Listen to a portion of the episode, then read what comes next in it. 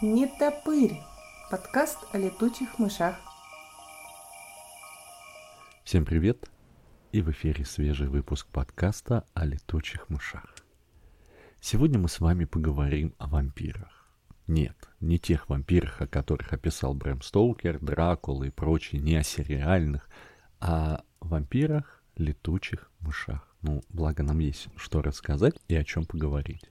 Бесстрастные камеры запечатлели редчайший случай. Самка вампира усыновила детеныша умершей подруги. Речь идет, конечно, о летучих мышах видов обыкновенный вампир.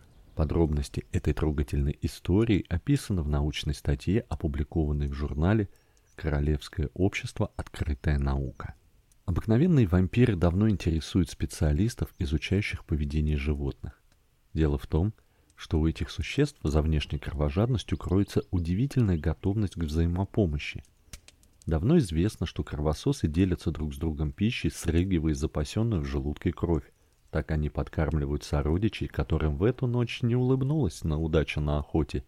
Отметим, что в животном мире крайне редко встречается способность делиться едой с кем-то, кроме близких родственников. Экспериментаторы из Смитсоновского института исследований тропиков хотели выяснить, как у этих существ формируются социальные связи. Для этого они поместили в специальный питомник взрослых летучих мышей, выловленных в трех очень удаленных друг от друга районах Панамы. Понятно, что эти особи ранее никогда не встречались, и теперь им пришлось выстраивать отношения друг с другом с нуля. Этот процесс и интересовал биологов. Вскоре они заметили дружбу, возникшую между двумя самками. Одна из них получила звучное имя Лилит, другая была известна под куда более скромной кличкой Би-Ди. Две вампирши часто занимались друг с другом социальным грумингом. Иначе говоря, они ухаживали за шерстью друг друга. У общественных животных это важный элемент укрепления отношений.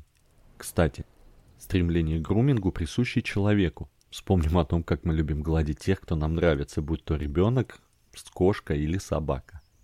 Кроме того, Биди часто делилась с Лилит едой.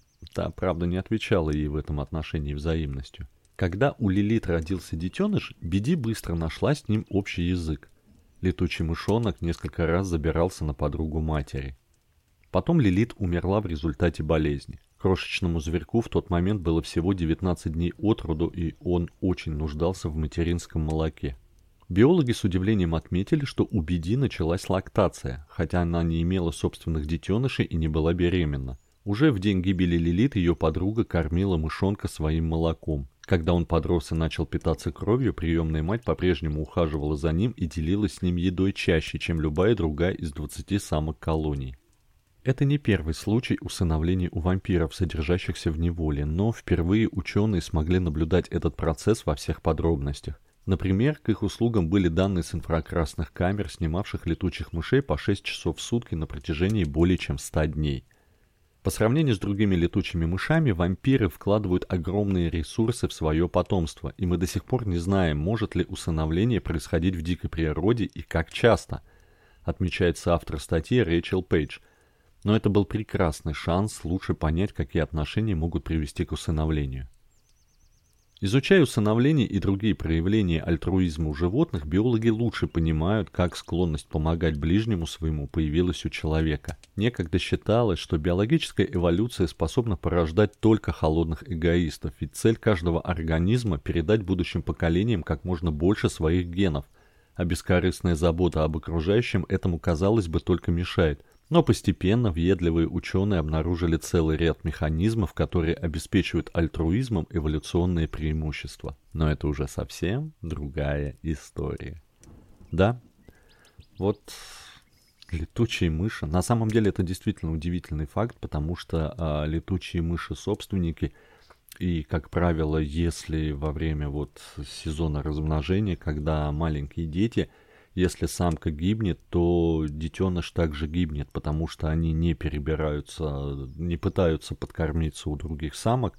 Не знаю, этот механизм до сих пор изучается, но тем не менее, если гибнет, мать, то с, с большой долей вероятностью гибнет и детеныш. Но вот у вампиров, как оказалось, это не так. И возможен, возможно усыновление. Удивительный случай.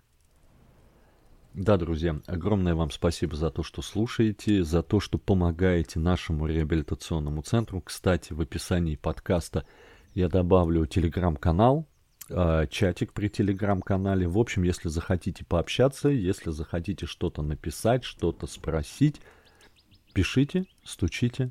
Рад буду услышать. Рад буду услышать обратную связь от вас. Огромное спасибо, что были с нами. С вами был Макс Рублев. Всем удачи, всем пока.